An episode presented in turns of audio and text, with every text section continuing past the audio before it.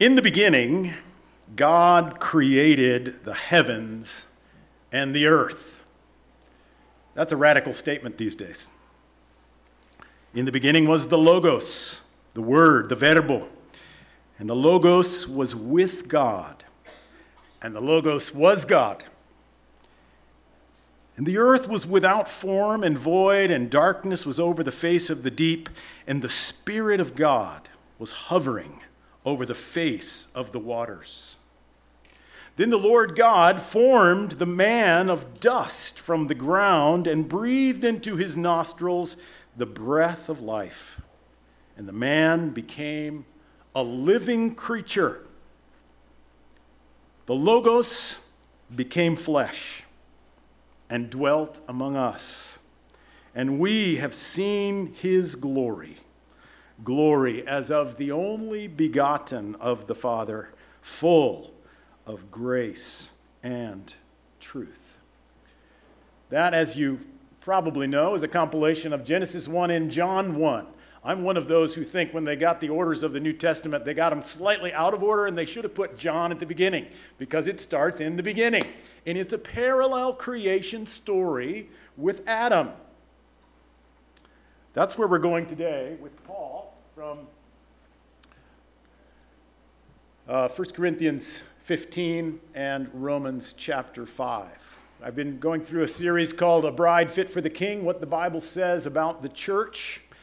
I hope today's message kind of blows the, the roof off of your idea of the church a little bit. And we're back up and look at the big picture. In this uh, title, Christ as the last Adam, his church as a new humanity. The church is the new humanity. Let's read Romans 5 12 through 21, which will be our primary text for today, being supported by what Brian read so well. Boy, Brian, after your reading, I felt like we could have the benediction and go home. That was preached, brother. That was wonderful. Here's Romans 5. Therefore, just as sin, wait a minute, we got to therefore, we got to ask what it's there for, right? So we've been going through Romans chapter 4, which is all about Abraham's faith. Paul is saying the law came to convince us of our sin, but it couldn't save us. So faith arrives through Abraham and all of his spiritual descendants because God says he believed and God counted it to him as righteousness. All he did was believe God, and God made him a righteous person through his grace. And so he's talking about the descendants of Abraham by faith and those who now are descendants of the old man and the new man, which is his new topic here. So that's why he says, therefore. Therefore, just as sin came into the world through one man, who was that? Adam. Thank you. You can be participatory. through Adam, and death through sin. And so death spread to all men because all sinned. By the way, this is all mankind. It does include you, ladies. For sin indeed was in the world before the law was given, but sin is not counted where there is no law. That's back to what he said about law increasing the transgression. Yet death reigned from Adam to Moses. That Moses brought the law, even over those whose sinning was not like the transgression of Adam, who sinned against the law of God in the Garden of Eden, who was a type of the one who was to come. Now, who would that be? Jesus. But the free gift is not like the trespass. For if many died through one man's trespass, much more have the grace of God and the free gift by the grace of that one man, Jesus Christ, abounded for many. And the free gift is not like the result of that one man's sin. For the judgment followed one trespass, following one trespass brought condemnation. But the free gift following many trespasses brought justification. For if because of one man's trespass death reigned through that one man, much more will those who receive the abundance of grace and the free gift of righteousness reign in life through the one man, Jesus Christ. Therefore, as one trespass led to condemnation for all men, so one act of righteousness leads to justification and life for all men. For as by the one man's disobedience the many were made sinners, so by the one man's obedience the many will be made righteous. Now the law came in to increase the trespass. But where sin increased, grace abounded all the more. So that as sin reigned in death, grace also might reign through righteousness, leading to eternal life through Jesus Christ our Lord. Now that's pretty complicated, but we're going to boil it down into two lines of humanity an old humanity and a new humanity. He talks about the first Adam and the last Adam. The church is the new humanity in Christ, reigning in righteousness by his grace. If you forget everything else I say this morning, that's the message. The church is the new humanity reigning in righteousness through Christ's grace. I hope you have received that. We've been getting messages from one of our team members in South Africa who, throughout COVID, had been feeding hundreds of children because of day workers who lost their jobs and the children were hungry. And so he had gone into this rather dangerous neighborhood and he found a bar that was closed because of COVID restrictions found the owner, who ended up being a drug dealer and gang leader named Sylvester. And Sylvester said, Well, of course you can rent my bar. Nobody else wants to pay for it. And so he opened the bar to them five days a week to serve up to 200 children lunch during the week. And Sylvester started watching them and coming and cooking and then charging less and about nine months ago, he surrendered his life to the King of Kings and Lord of Lords. And he said, I want what you have. Now what? Well, this is a man with guns in his house who has led young people in violent uh, warfare in the, in the community for years. A large African guy with a wife and a couple of kids. But Mario said, Well, I'd like you to do a discipleship training school at YWAM. So here goes this tough drug dealer to YWAM with a bunch of kids and learns the Bible, learns how to pray, learns how to witness, goes on an outreach. And six months later, he says that I want to keep doing this. What, what do I do now? And so Mario has helped him set up yet another feeding center. They've built a small wooden house. When Sylvester came home, he got rid of all his guns. He told his wife the gospel. His wife has also been baptized. Their family is now a, a, Christian family serving the Lord. And one night we got prayer messages pray for Sylvester. They've surrounded his house. They're throwing rocks at his windows. They're saying, Now you don't have guns. Now we can get vengeance on you. And Sylvester said, Get on your knees. We're going to pray. And for some reason, all of the opposition left. It just got quiet and they walked off down the road. I guess they were come, expecting him to come out and yell at them. The Lord rescued a, a powerful man for darkness and brought him into the light. Now he's part of the new humanity. Death, which used to reign through him in that neighborhood, has become grace, right? Grace which extended goodness to the undeserved so that righteousness would reign in its place through Christ. That's what 2 Corinthians 5:17 means when it says therefore if anyone is in Christ he is a new creation. The old has passed away behold the new has come. The, the focus of this passage I believe is verse 17. It says for if because of one man's trespass death reigned through that one man much more will those who receive the abundance of grace and the free gift of righteousness reign in life through the one man, Jesus Christ. Now, that reign in life is repeated down at the end of the passage in verse 21, if you're following along, which says, So that as sin reigned in death, that's what Sylvester used to live in, grace also might reign through righteousness, leading to eternal life through Jesus Christ our Lord. All through the scripture, all through the New Testament especially, we hear of these two humanities. Christ is the beginning of a new creation. And Paul is setting up a comparison between the first Adam and what he calls the last Adam in 1 Corinthians 15 because he wants us to understand that this is the beginning of a whole world. My friends, the church is not a Sunday morning club primarily. It's not a list of do's and don'ts. It's not even a religion. We did that. Men did that. And that's okay.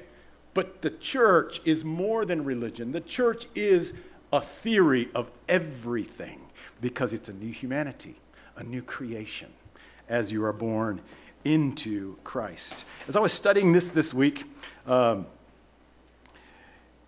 I started seeing the world as a zombie story. Right?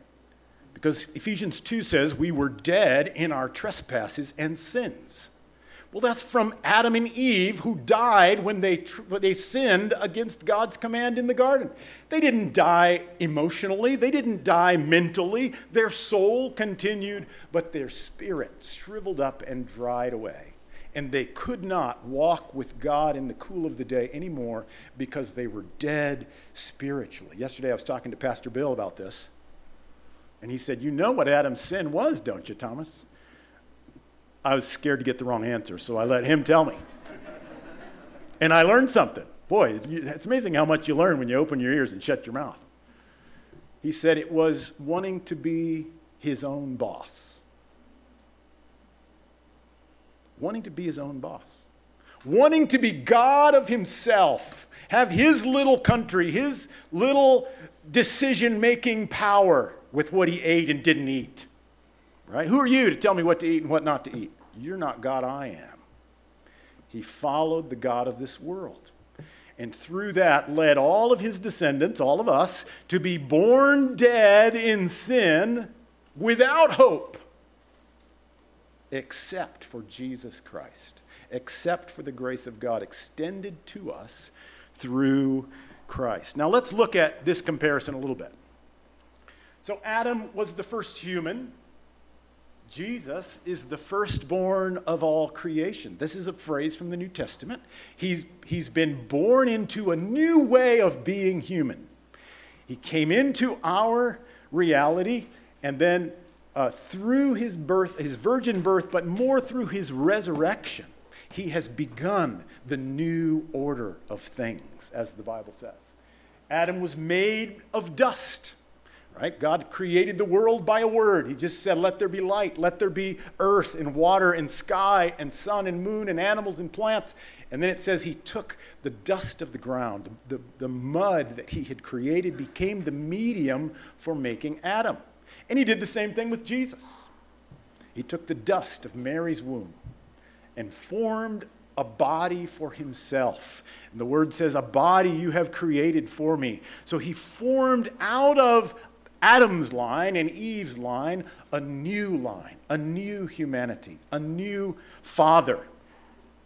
Adam is the generator or uh, progenitor of all people. Jesus is the progenitor of all new humans. Only those who are born in Jesus' line by faith, or maybe through faith by grace, are part of this new humanity which we can say is equivalent with the church. Here's an interesting statement. Now, Paul doesn't go this far, but I think he wants us to. God said, It's not good for Adam to be alone. Everybody has a mate. The plants and animals proclaim that God is a loving creator by their love for one another through uh, re- recreation. Adam didn't have a mate until Eve was made out of a rib, and Adam said, What? This is now bone of my bone and flesh of my flesh. This is an extension of me for the purpose of love and fruitfulness.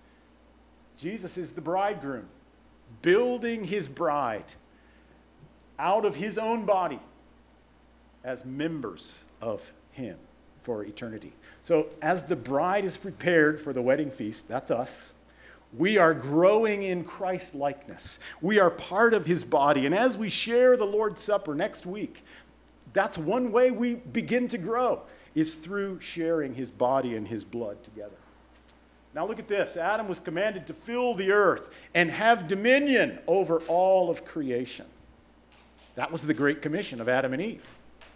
They stopped doing it and they built the Tower of Babel, and God had to come down and divide their languages so they would obey. So he'd spread them all out, all over the earth. That was his command. Multiply, fill the earth, and subdue it. Have dominion, reign in my stead as my creatures. Jesus has a great commission too. Go, make disciples of all nations.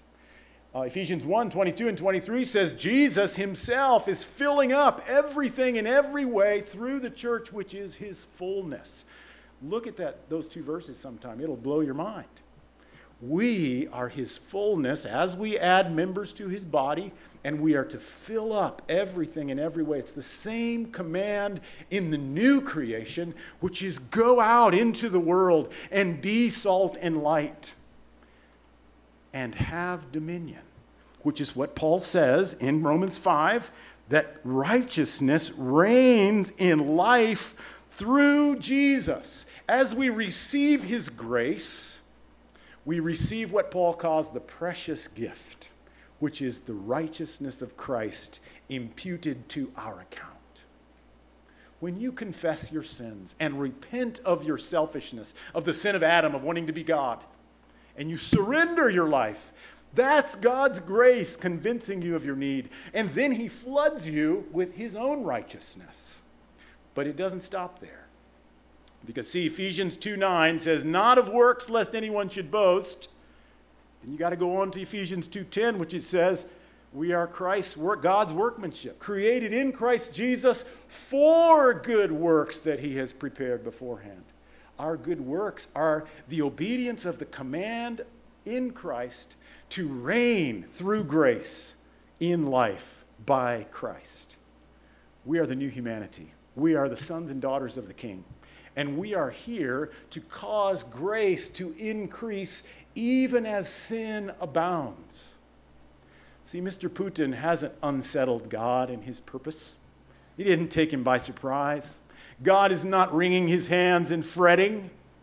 Because as wickedness abounds, as sin increases in the world, it gives us, it gives the Ukrainian church the opportunity to be on world television and internet, kneeling in the plaza and praying, crying out to God for mercy over that, that land. Yesterday I had uh, breakfast with Mateus Ramos. Mateus has friends in both Ukraine and Russia that were in OM with him. And they're communicating back and forth about their prayers for one another. The holy nation of God is on both sides of the conflict. Because as wickedness increases, grace abounds more and more and more. And guess what, friends? This is the mystery. It could not be grace without our fall into sin because grace is undeserved. By definition, grace is the, the aggressive goodness and loving kindness of Jesus, of, of God, who is tr- reaching out to us. In the garden, Adam and Eve walked with God in the cool of the day.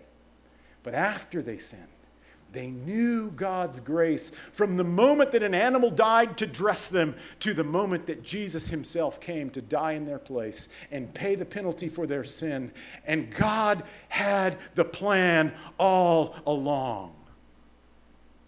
The cross isn't a band aid, the cross is God's essence expressed in the abundance of our sin through his grace so that a new humanity might be born into the world and reign over creation, over this old world, as well as into the new world. I hope you are born again into that hope. Oh, I didn't finish my, my vision of zombie world. So, you know what a zombie is it's a dead person that's walking around. If we are dead in our trespasses and sins before Christ, there's all kinds of people, maybe some in here right now, who are dead in the spirit. They're alive in their mind, they're alive in their emotions, but they're dead in their sins and trespasses because they have not received the precious gift of God's grace through Christ and his eternal life that he deposits into us. So we could say it's zombies and mutants. We've been mutated into a new humanity, into a powerful force of love and forgiveness and grace undeserved that we shed in the middle of a traffic jam in Sao Paulo when somebody cuts us off and we say, God bless you.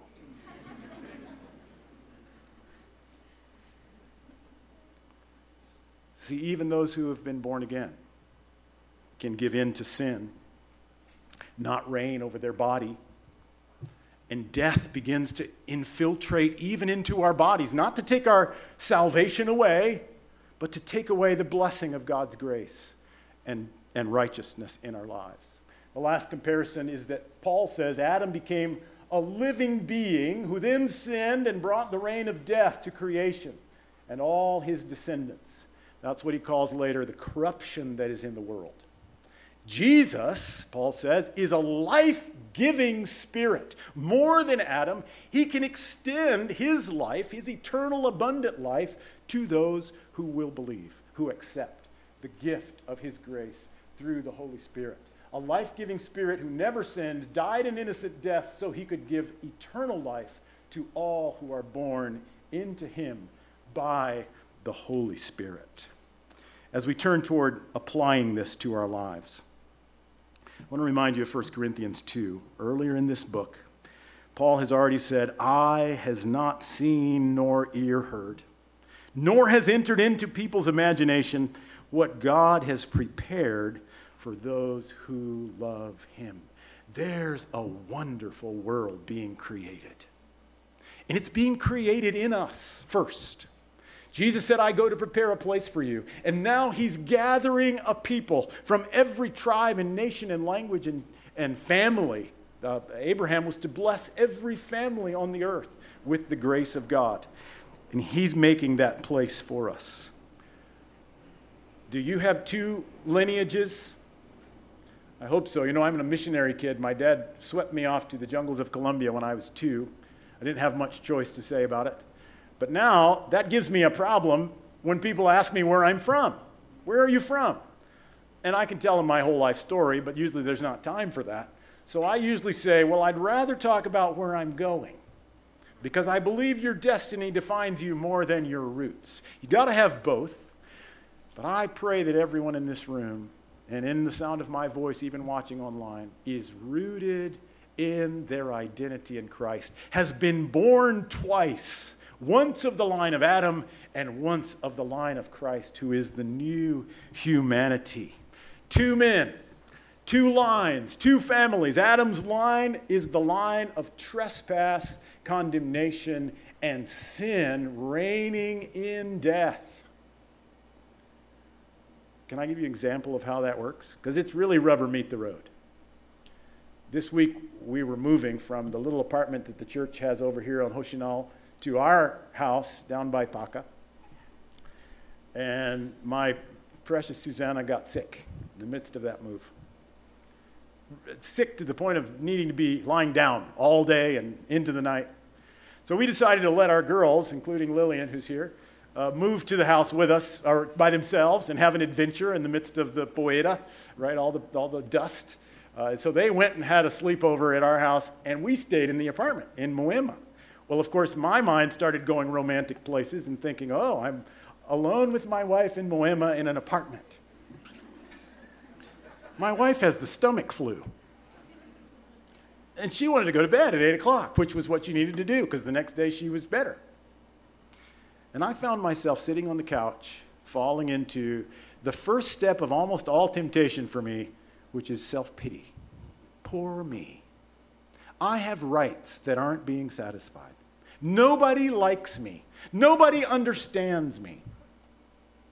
Does the devil tempt you with those things? And so I, I went there for a while. And I opened the door to those sinful thoughts, which is a chain because one link connects to another. And pretty soon you're thinking stuff that will destroy you if you let it. Sin will reign over your mind if you don't renew it, if you don't make thoughts captive, if you don't say, No, I have identity in Christ. I will reign through grace. And I suddenly began to, to come to Jesus with those things and say, Lord, you love me. You know me. You understand this moment. You're here with me. Everything I long for is in you. I will find my satisfaction and my joy in you. And praise God grace began to reign, which gave life again and romance again. And if you let sin reign in the line of Adam, it will bring more and more death. Not eternal death for those who have been born again, but I can tell you the suffering in this life. Let grace reign. In Jesus' family line, grace reigns through righteousness to eternal life. And I truly believe that's two kinds of righteousness it's imputed righteousness, which makes you a righteous person, and then it's acted righteousness. It's the righteousness of serving when you don't need to serve. It's the righteousness of the good works of, of Ephesians 2:10, which are prepared beforehand for us to walk in the blessing, the dominion of grace in a sinful world, which can only be grace because it is a sinful world. You say they don't deserve it. Of course. Neither do we. It's God's grace. It's the, it's the um, what did Paul call it? The character, the, the image of Christ. Are you growing more like Adam or more like Christ? That's the question. Which line are you living? Adam's life is a life of sin resulting in more and more death. Christ's life is death to self, resurrection through him to the free gift of righteousness, resulting in abundant, eternal, righteous life. The Bible promises that he is making us new heavens and a new earth where justice and righteousness will reign. How do we apply these things? I think there are two ways. Number one, have you received the free gift?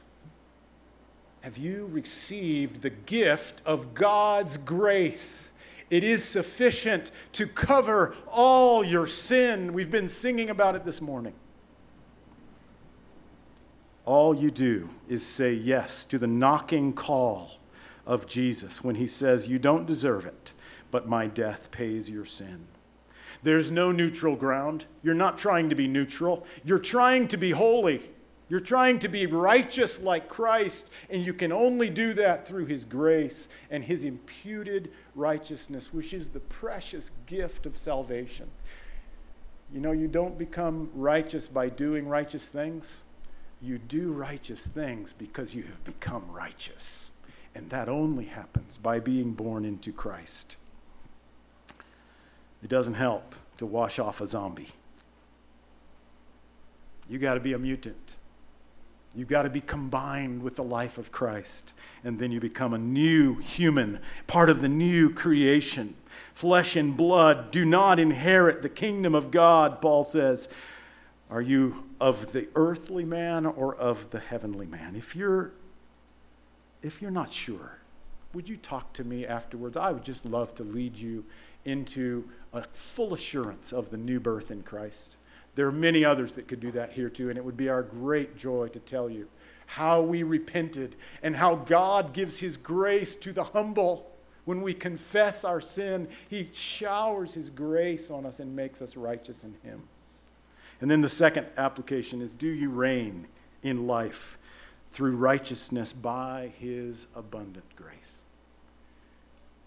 I've talked to some of you that I'm afraid are suffering with a critical spirit. You're critical.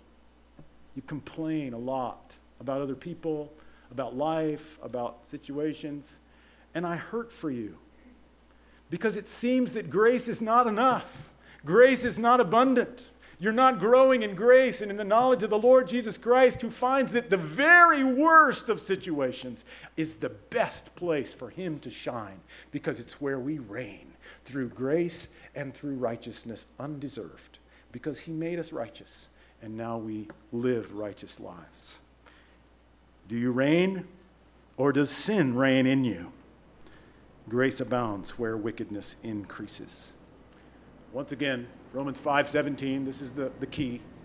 If because of one man's trespass, death reigned through that one man, and I will say in me, much more will those who receive the abundance of grace and the free gift of righteousness reign in life through the one man, Jesus Christ. My friends, the church of Ukraine is reigning.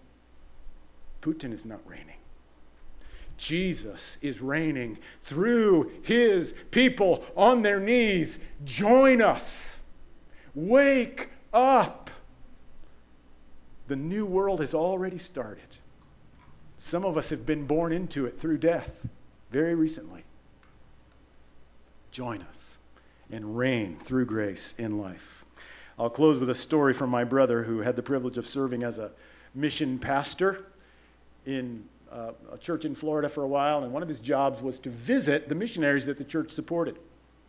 And he went to India to visit an Indian pastor in a small town somewhere, and he tells of the story of being in a large train station in India, maybe 20 windows, each going to a different city.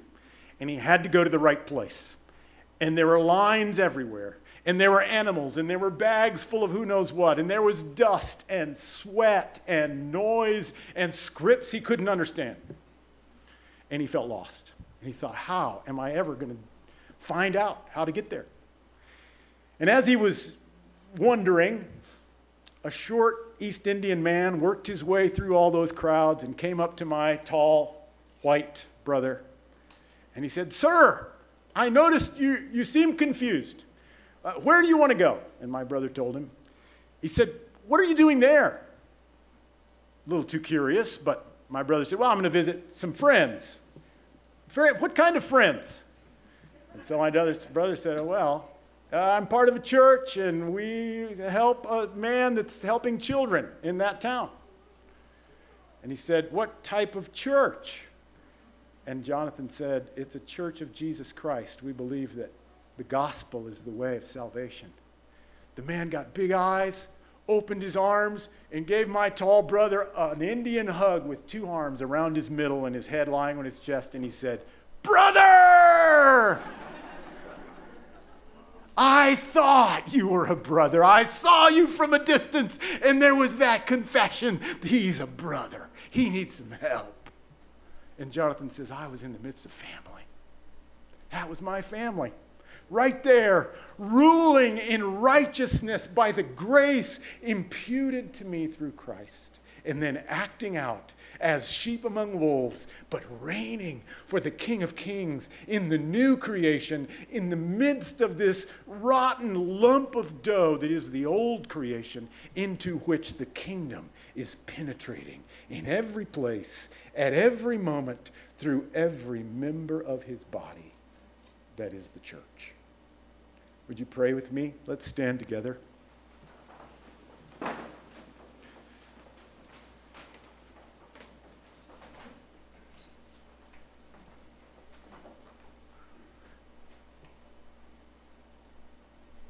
I just want to speak over you in the authority of the Lord Jesus and by his word. Come awake. Wake up. You are Brazilian or American or African second, and you are a son or a daughter of the Lord Jesus if you have repented of your line of Adam and you are becoming more and more like Jesus, reigning in righteousness through grace. Father, I pray over us. We are just your sheep purchased at the high price of your blood. But I pray that you would set our feet on the way of marching out into the whole world so that we might be salt and light and witness that there is a new creation coming that has already started in you. If there's anyone in the sound of my voice, Lord, who has not come through that door rent on the cross in your body, Lord, convict them today. Give them repentance of their sin and full surrender to your sovereignty, that they might be filled with the assurance of their forgiveness, the righteousness imputed to us for Christ's sake and a hunger and thirst for righteousness that is the sign of new life in Christ. Set us on the way, Lord. We want to do your work. In Jesus' name, amen.